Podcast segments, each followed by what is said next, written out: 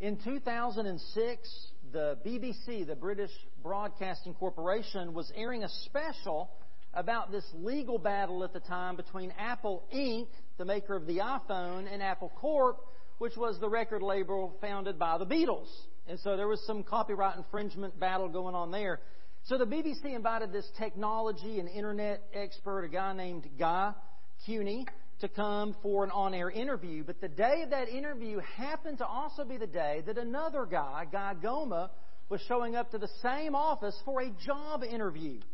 Well, the BBC staffers mistook Guy Goma for Guy Kewney, and they put makeup on him, and they put a microphone on him, and they set him there in front of all these lights and cameras, and began the interview. So Guy Goma is thinking he's getting prepared for a job interview, He's wondering what is all this fuss about for a job interview, and the moment he realizes what's happening is just priceless. Uh, put that uh, video up, uh, if you don't mind. We'll watch just a few seconds of this. So yeah, he was very much surprised that these questions would come to him, right? So you know, it's it's you know amazing how this guy was so cool-headed, even though he was shocked. He realized what was happening. He goes on for about another minute trying to speak intelligently to something he knows absolutely nothing about. Um, so hats off to him.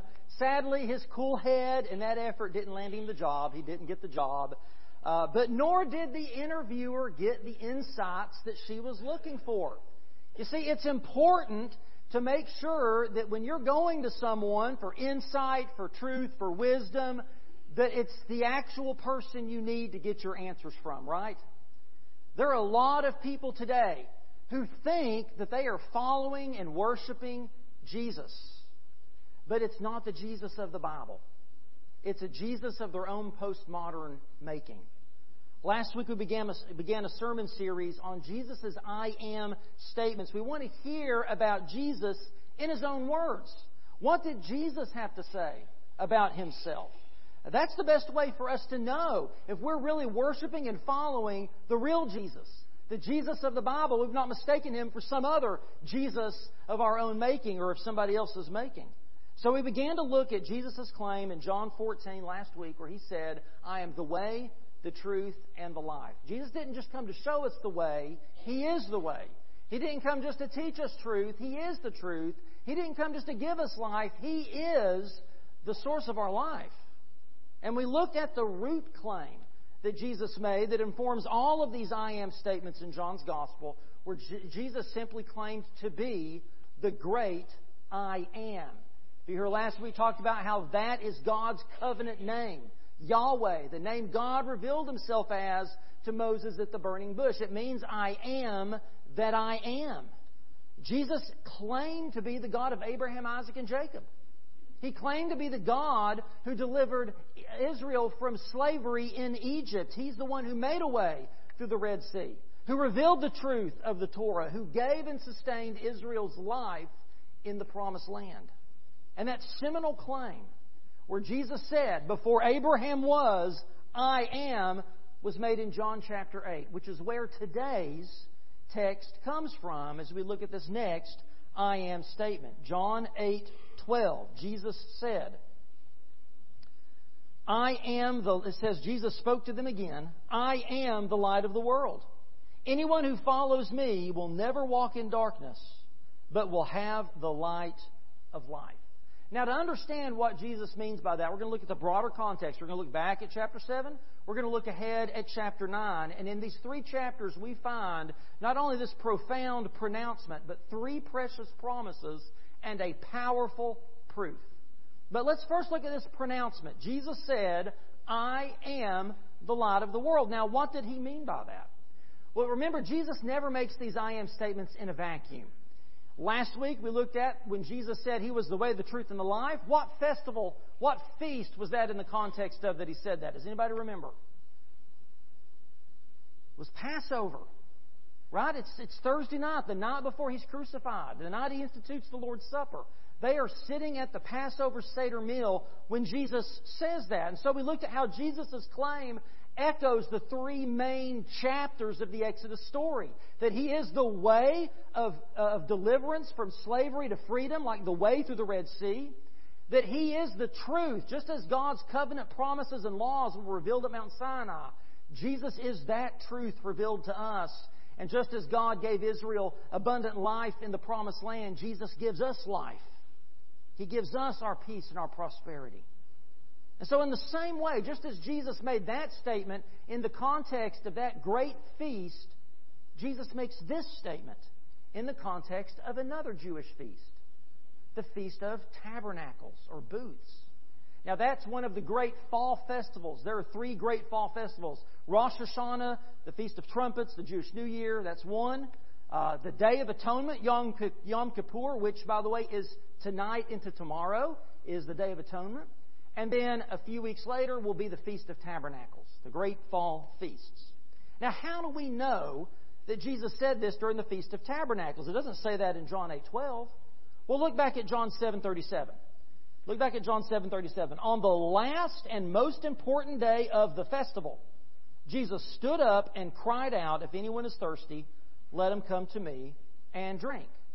Well, again, John here doesn't tell us which festival, just that it was a festival. It was the last, most important day of a festival. So, which festival was it? Well, let's look at more at what Jesus said on this last great day of the festival. Let's look at verses 37 through 39. On the last and most important day of the festival, Jesus stood up and cried out, If anyone is thirsty, let him come to me and drink.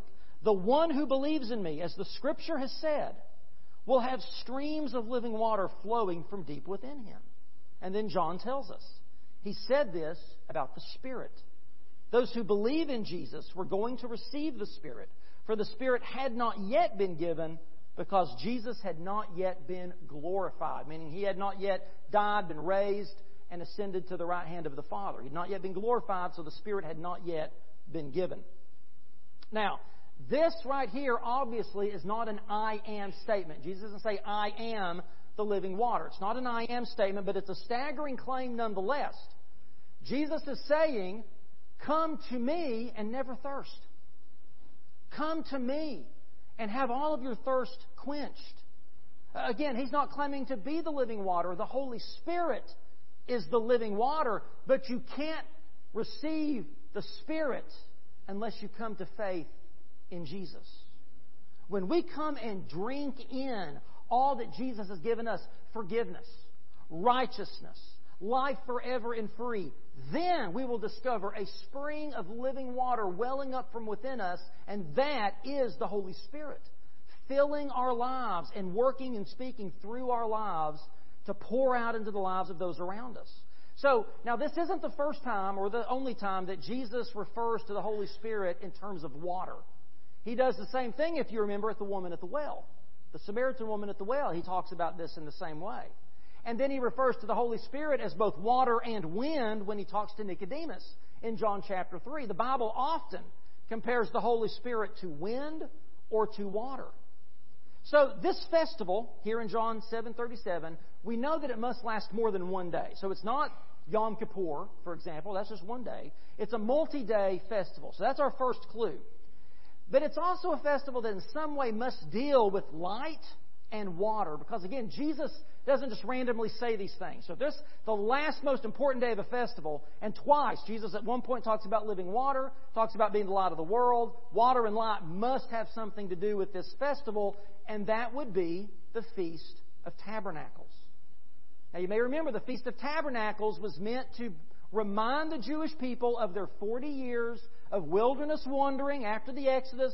Before they settled in the promised land, they wandered for 40 years in the wilderness, and they lived in tents. And God provided for their needs, and He protected them during this time. Well, sometime around 200 BC, 200 years before Jesus came, the Jews developed a, a couple of rituals related to the last day of the Feast of Tabernacles. The first ritual, the high priest would lead a procession from the Temple Mount down the hill through the lower part of the old city of Jerusalem, the city of David. He'd lead this procession all the way down to the bottom where the pool of Siloam was and he would take a pitcher and he would fill up the pitcher from the pool of Siloam, and then he would march back up to the temple, and all the people following would be singing all of these psalms of ascent from the book of Psalms. And when they arrived at the temple, the high priest would raise up the pitcher and pour the water on the ground. Now, what do you imagine this might symbolize? Remember, it's the Feast of Tabernacles, right? It's about the wilderness wandering. What story from the wilderness wandering might this pouring out of water symbolize? The water out of the rock. When Moses drew water out of the rock for the thirsty nation in the desert. And as the high priest would be pouring this out, he'd quote from Isaiah 12, verse 3, that says, You will joyfully draw water from the springs of salvation. Now look with me again at John 7, 37 and 38, what Jesus says. He says, If anyone's thirsty, let him come to me and drink. The one who believes in me, as the Scripture has said. This is what he's quoting. Will have streams of living water flowing from deep within him. Jesus is saying he is this spring of salvation. That when we come to Him, He gives us the Spirit of God who will provide us with a never ending spring of water welling up within us to quench our every spiritual thirst.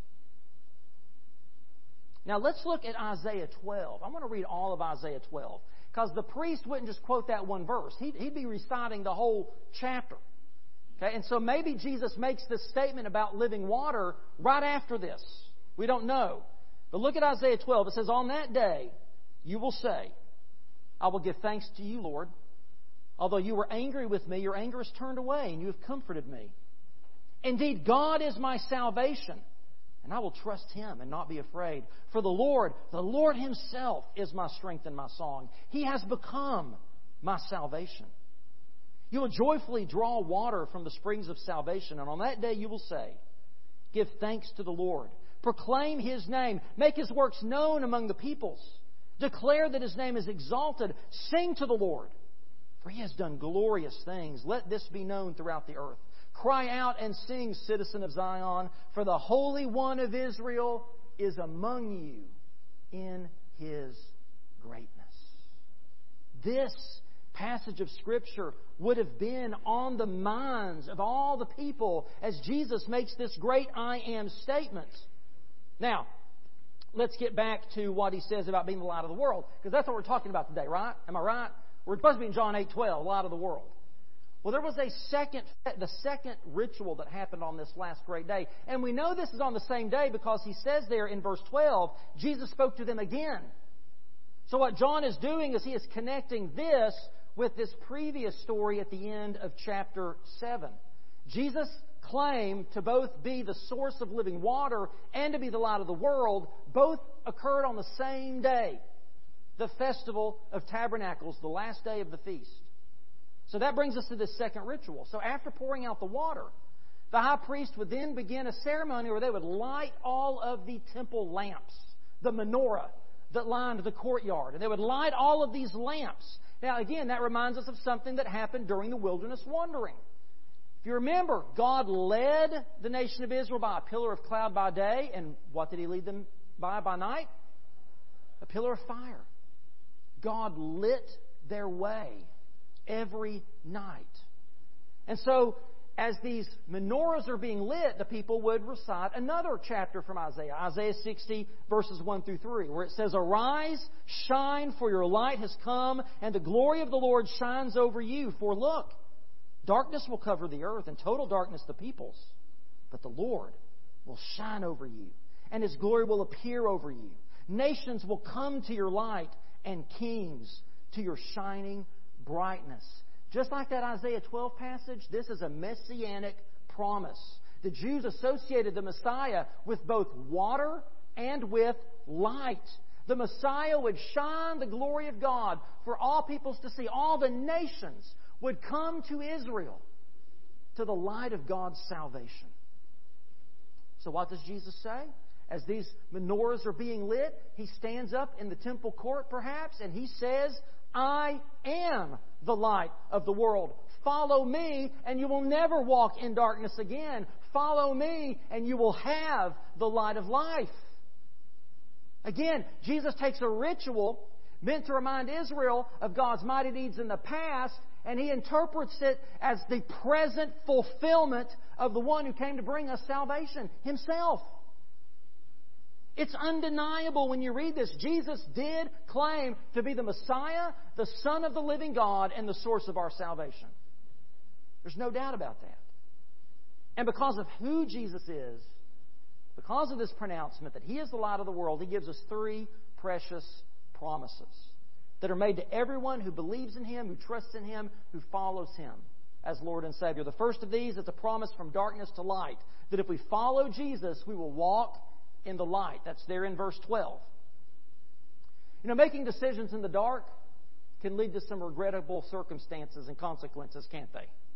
Uh, there's a story that's told uh, back before electricity of a tight-fisted farmer, right? He was he was a, a, a penny pincher, and he had this hired man that he was taken to, ca- to task because the young man would carry a lit lantern at night as he went to go- call on his best girl.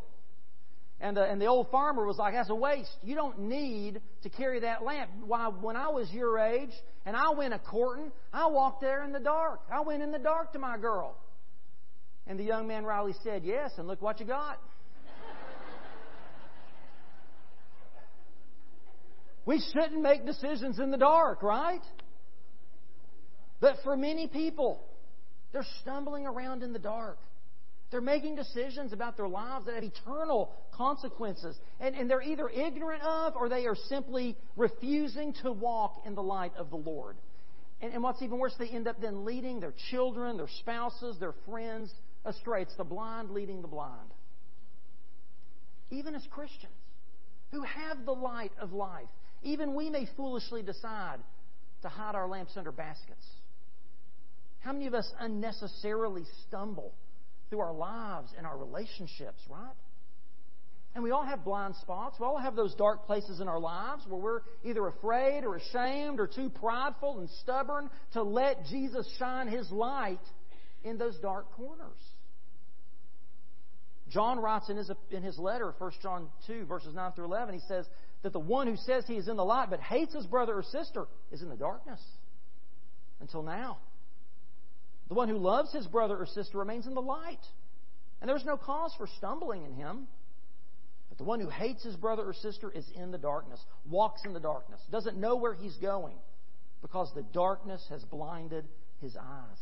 How many of us are stumbling around blinded by our pride, unforgiveness, and bitterness? prejudice, lust, materialism, greed, righteousness, self righteousness, ambition. I could go on. How many of us are, are just unnecessarily walking around with our eyes closed? When we have the light, we know the truth.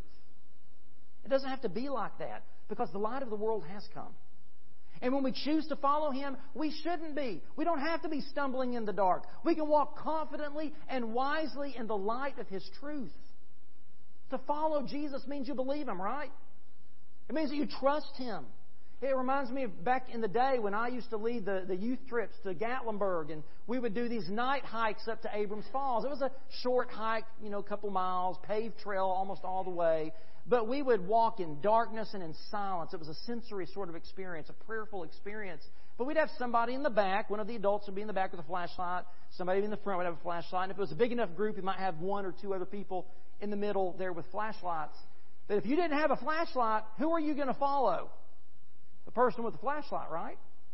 And their job was to point out, you know, there's some roots right here. There's a step down. It gets rocky right here. This rock is slippery. Uh, watch out for that snake. We'd be turning around. Um, it's like what Psalm 119, 105 says Your word is a lamp for my feet and a light on my path. And Isaiah 9 2, this great messianic promise, says the people walking in darkness have seen a great light. A light has dawned on those living in the land of darkness. Yes, we live in a world, we walk in a world that is darkened by sin. But Jesus is our light, He's our guide. And when we follow Him, we don't have to fear what lies ahead. We may not know what's around the next corner, we may not understand everything that's happening around us, but we trust that Jesus knows the way through that He will lead us on right paths. And we follow Him. When we follow Jesus, we will walk not in darkness, but in light. Amen? Now, there's a second promise. We're going to read about that in John 8 30 through 36. So let's look at these verses. As he was saying these things, many believed in him, but some did not. Jesus said to the Jews who had believed in him, If you continue in my word, you really are my disciples. You will know the truth, and the truth will set you free. But there were those who didn't believe in him, particularly the Pharisees, that answered, We are descendants of Abraham. We've never been enslaved to anyone. How can you say you will become free? Jesus responded, Truly I tell you, everyone who commits sin is a slave of sin. A slave does not remain in a household forever, but a son does remain forever. So if the son sets you free, you really will be free. The second promise is one of going from slavery to freedom. That if we obey Jesus, we will know the truth, and the truth will make us free. Now, this is obviously where Abraham enters the conversation. Remember, we eventually get to where he says, Before Abraham was, I am. So, this is kind of how Abraham gets into this conversation. Because the Jews were extremely proud of their ancestry. They were sons and daughters of Abraham. How dare Jesus imply they were ever slaves? Now, that's fascinating to me that the Pharisees would say we've never been enslaved to anyone because Hello, they're celebrating the Feast of Tabernacles, which is about the wilderness wandering after they've been set free from being slaves in Egypt for 400 years. Have they forgotten that? Or how the Assyrians came and removed the ten northern tribes into slavery? Or how the Babylonians came and, and, and, exiled the Jews for 70 years? Or maybe the Greeks came and oppressed them so that you had to have this Maccabean revolt? Uh, and what about the current situation under iron, the iron fist of Rome? Isn't it amazing how our pride can make us ignore our faults and failures and deny or bury the wounds that we carry? Pride can even blind us to our current struggles, our need for deliverance. I mean, yeah, technically it's true the Jews weren't slaves at this time. The Romans, the Romans had a had a invested interest in keeping the Jews appeased. They didn't want these bloody, violent revolts any more than they had to. So they, they, they gave them the illusion of freedom. But while they weren't technically slaves, they weren't really free either, were they? And how true is that for people today? They have the illusion of freedom. They think that they can make of themselves whatever they want, that they are free to choose to be whoever they want to be, and they're either ignorant of or in denial of the reality that they are in bondage. They're in bondage to their sinful nature. They're in bondage to their addictions. They're in bondage to greed or lust or fear or self righteousness. They're in bondage. You know, I always find it strange when people, particularly young people, you know, they want to be different just like everybody else, right? And so they're going to look a strange way. They're going to get involved in some weird thing, just like all their other friends, right? So, I mean, we, we think that we're trying to be different, but in our sinful human nature, we're not free. We're slaves of sin. We're following that wide road that leads to destruction. If you want to really be countercultural, if you really want to be different from the world, if you truly want to be a radical, you follow the narrow path. And Jesus said in Matthew 7, Enter through the narrow gate, for the gate is wide and the road is broad that leads to destruction. And there are many who go through it. And they all think they're unique. And, they're all, and they all think they're being different. And they all are wrapped up in themselves. But how narrow is the gate and difficult the road that leads to life. And few find it. When we step out of the crowd to follow Jesus, y'all, we're going against the grain. We're swimming upstream. And it's not easy. Most people aren't going that way. But that's the real way to freedom. That's the real way to truth. That's the real way to life that is abundant and eternal. That's the path to purpose and peace and joy. It's the narrow way. Now, back in John 8, verse 31, there, people love to quote that verse. You will know the truth, and the truth will set you free. But they often ignore the conditional sentence at the beginning of that. If, Jesus says, if you keep my teachings, if you hold to my teachings, you are truly my disciples. Then you will know the truth. And the truth will set you free. Remember, Jesus is the truth, right? We said that last week. So if you're going to know the truth that frees you, you have to know Jesus. You have to know Jesus. You have to continue in His Word. Now, what does that mean, to know Jesus and continue in His Word? Well, later on in John chapter 14, which is where last week's passage came from, Jesus says, If you love me, you will keep my commands. And I will ask the Father, and He will give you another counselor to be with you forever. He is the Spirit of truth. So the Holy Spirit is the Spirit of truth. We receive the Spirit of truth when we love Jesus and keep his commands, he says. In John 14, 21, it says, The one who has my commands and keeps them is the one who loves me. And the one who loves me will be loved by my Father, and I will also love him and what? Reveal myself to him. If we want to know the truth, we have to know Jesus. If we want to know Jesus, we have to remain in his love. And you can't remain in his love if you don't keep his commands. If you love him, you will obey him. So through Jesus' word, through the Bible, through the truth of God, we can find freedom because it reveals to us who we are and whose we are as Christians. Remember, the conversation here in John chapter 8 is about identity. Who Jesus is and who the Pharisees and the Jews think they are because they're descendants of Abraham. But until our eyes can be open to the truth of who we really are, that we are sinners in need of a Savior, that we are slaves in need of redemption, we'll never know forgiveness. We'll never know truth. We'll never know life and freedom. We have to first open our eyes to our situation who we are without Christ. And the truth of God's Word tells us we are made in God's image.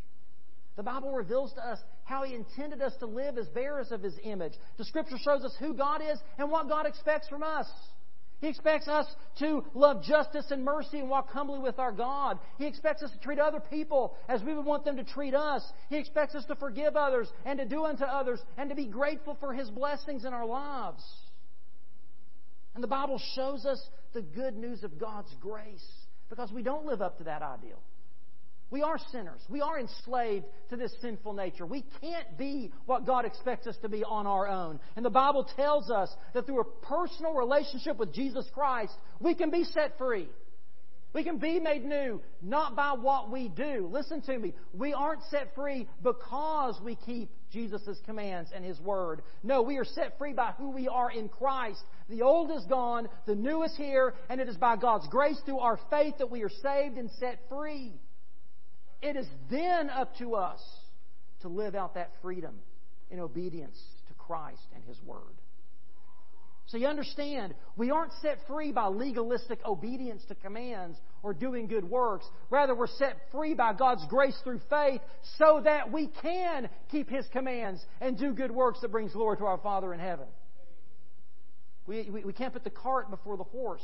We trust in God. We receive by grace His salvation. He sets us free.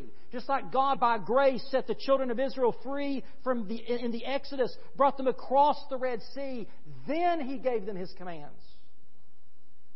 Not before. He didn't give them the Ten Commandments and say, now you keep these and I'll get you out of Egypt. He saved them first, then gave them the commands. And that's what Jesus does for us. He saves us, He sets us free, and then He expects us to live as free people. Free to obey Him, free to follow Him, free to love Him and worship Him and experience all He wants to give us. Jesus promises us if we follow Him, we won't walk in darkness but in light. That if we obey Him, we'll know the truth and we'll no longer be slaves, we'll be set free. And the third promise is a promise that we go from death to life, that if we keep Jesus' words, we will never see death. Look at 851. Truly I tell you, if anyone keeps my words, he will never see death. Now, that's another astonishing promise. A lot of astonishing claims and promises here in these chapters. But this one on the surface doesn't make a lot of sense, right? I mean, by our own experience, we know that Christians die, correct? And, and all of us in this room probably expect that we will someday die. Saints died in the Bible, they die today. What in the world is Jesus saying? Now, we're going to talk more about this. We're going to unpack this more in the sermons on the bread of life. I am the bread of life, and I am the resurrection and life. But for now, I want you to look back at John 6, verses 39 and 40. Jesus said, This is the will of him who sent me, that I should lose none of those he has given me, but should raise them up on the last day. For this is the will of my Father, that everyone who sees the Son and believes in him will have eternal life, and I will raise him up on the last day. Jesus obviously is not promising his followers that they won't experience physical death. Rather, he's promising that death is a temporary state. He will raise us up on the last day to experience life that never ends. What Jesus means is that we won't experience the spiritual death that results in an eternity in hell separated from God. What he's saying is that the minute we see and believe on Jesus, we cross over in that moment from death to life. At that moment, we receive eternal life. Our bodies will die. But we will live forever in Jesus' presence. And when Christ returns, we will receive a resurrection body that will never get sick, that will never die, and we will live forever on the new earth, where there is no suffering, no sin, no sorrow, no separation. Jesus is the light of the world. We can confidently follow Him, trusting Him to lead us down the right paths. Through Jesus, we can know the Father. And when we follow Jesus and abide in Him and in His Word, we'll experience true freedom to be who God has created and saved us to be. We'll be set free from the power of sin, from the hopelessness of those who are lost in sin. We'll walk in confidence and peace and joy and hope. And yes, ultimately, we'll be free from the fear and the power of death itself. We are free to live, to live abundantly and eternally for and with Jesus. Those are his promises to us because he is the light of the world. But then in chapter 9, Jesus follows all that up with a proof. He gives a blind man his sight. So Jesus backs up these amazing claims, these precious promises, with this powerful proof that acts like a real life parable. I mean, Jesus actually did this, but all of the miracles in the book of John are signs. Jesus performs these miracles as a way to reveal some truth about himself. So he's been talking about being our, our, our, source of living water. He's talked to us about being the light of the world through whom we can find guidance and we can find freedom and we can find life rather than death. He's talked about all of this. And then Jesus finds a blind man and miraculously gives him sight. Now, we don't have time to go through this amazing passage today. But I encourage you to go home and read it this afternoon. It won't take you but a few minutes. But I do want to point out what Jesus says at the end of this story. Look at John chapter 9, verses 35 through 41. This is not on the screen, by the way. Jesus heard that they had thrown the man out. So what happened was Jesus healed this blind man. He gets dragged before the Sanhedrin, before the Pharisees and Sadducees, ask him all these questions about who healed you and all this stuff. And there's a, a pretty good back and forth. And the, and the man kind of he, he punches back at the Pharisees. He he, he uses some great verbal uh, enacts some wounds here on their pride, and so they kick him out of the synagogue. He's he's been he's been excommunicated. So Jesus hears about this, and he finds the man, and he asked, "Do you believe in the Son of Man?" Which is a way of referring to himself as the Messiah. Son of Man is an Old Testament phrase that, that points to the Messiah. So he's basically saying, Do you believe in the Messiah? Who is he, sir? That I may believe in him, he asked. Jesus answered, You have seen him. In fact, he is the one speaking with you. I believe, Lord, he said, and he worshiped him. Jesus said, I came into this world for judgment in order that those who do not see will see, and those who do see will become blind. Well, some of the Pharisees who were with him heard these things and asked him, we aren't blind too, are we? If you were blind, Jesus told them, you wouldn't have sin. But now that you say we see, your sin remains. That's a kind of a confusing thing. What is Jesus saying here? Well, first, I want us to notice that the greatest miracle in this story isn't that this blind beggar receives physical sight. The greatest miracle is the spiritual sight he receives when he believes in and trusts in Jesus as the Messiah. He believes in Jesus. He sees Jesus for who he really is, the light of the world, and he worships him. This formerly blind man sees Jesus in a way that these Pharisees who think they can see do not. They're the truly blind ones in this story. The Pharisees were unwilling to acknowledge their blindness. That's what Jesus means. That they thought they could see. They refused to acknowledge their blindness, and so they were lost in their blindness. Because if you refuse to acknowledge your blindness, you put yourself outside the healing power of Jesus. He's not going to give sight to somebody who doesn't realize they're blind. And if we cannot recognize and admit our blindness, how can we ever receive spiritual sight from Jesus? The blind beggar saw. He believed and lived like he had never lived before, and so he experienced forgiveness. He experienced freedom and life in Jesus, while the prideful Pharisees who proclaimed to be able to see and know the truth were lost in their sin, stumbling in their blindness, ignorant of the one who is truth standing right in front of them, and they didn't see it. They were blind. If you recognize your blindness and you turn to the light of the world, guess what? You can also see. But if you deny your blindness, you will never know the light of truth. You will never walk in freedom. You will never know abundant and eternal life. You have to confess your blindness. You have to confess that you are dead in your sins. You have to confess that you are enslaved to your sinful nature. This morning, will you do that? Will you come today and confess your blindness and acknowledge that you're enslaved by sin and you need Jesus to be your Savior? That's the only way. To trust in Him, to let Him open your eyes, to come and walk the narrow way and experience the real way of life and freedom and truth.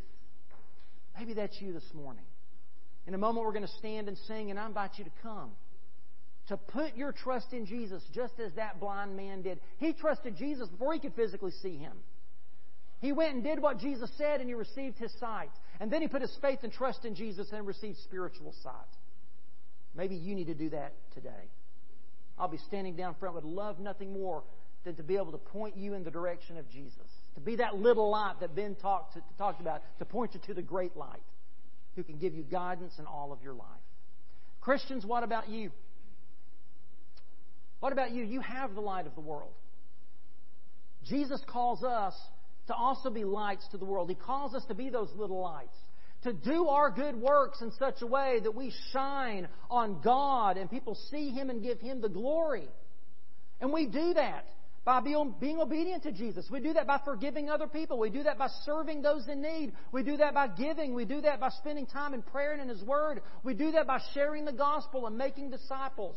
We do that by using our gifts and talents to serve Him in and through our church and in our community. Are you doing that? Are you shining your light before men in such a way that they see your good works and give glory to your Father in heaven? Maybe you've been putting your light under a basket and you need to come to this altar and deal with God today. Take the basket and throw it away. Let the light of Jesus shine through you.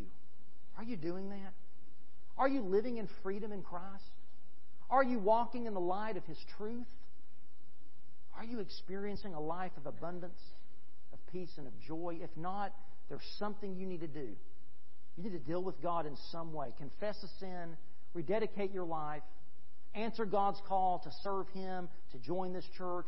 Whatever the Holy Spirit speaks to you today, whatever He's shining the pinpoint of His life on in your heart today, would you deal with it right now? Would you be obedient to what He says? Let's stand together and pray. And I invite you to respond as God's Spirit leads you. Father, thank you for sending the light of the world into our world that is darkened by sin. Thank you, Jesus, for coming, for shining the light of truth, for showing us who the Father is, for making a way for us to come and to be cleansed and to be saved and to be set free so we could have a relationship with God. If there's anyone here today that's never experienced that, I pray that today would be the day of salvation for them. God, you may be speaking to other hearts today about other needs in their life. Lord, maybe even ways I can't even imagine. You've used your word to plant a seed, to, to do some work in someone's heart, I pray they would be responding to that in faith and in trust. It's in Jesus' name we pray.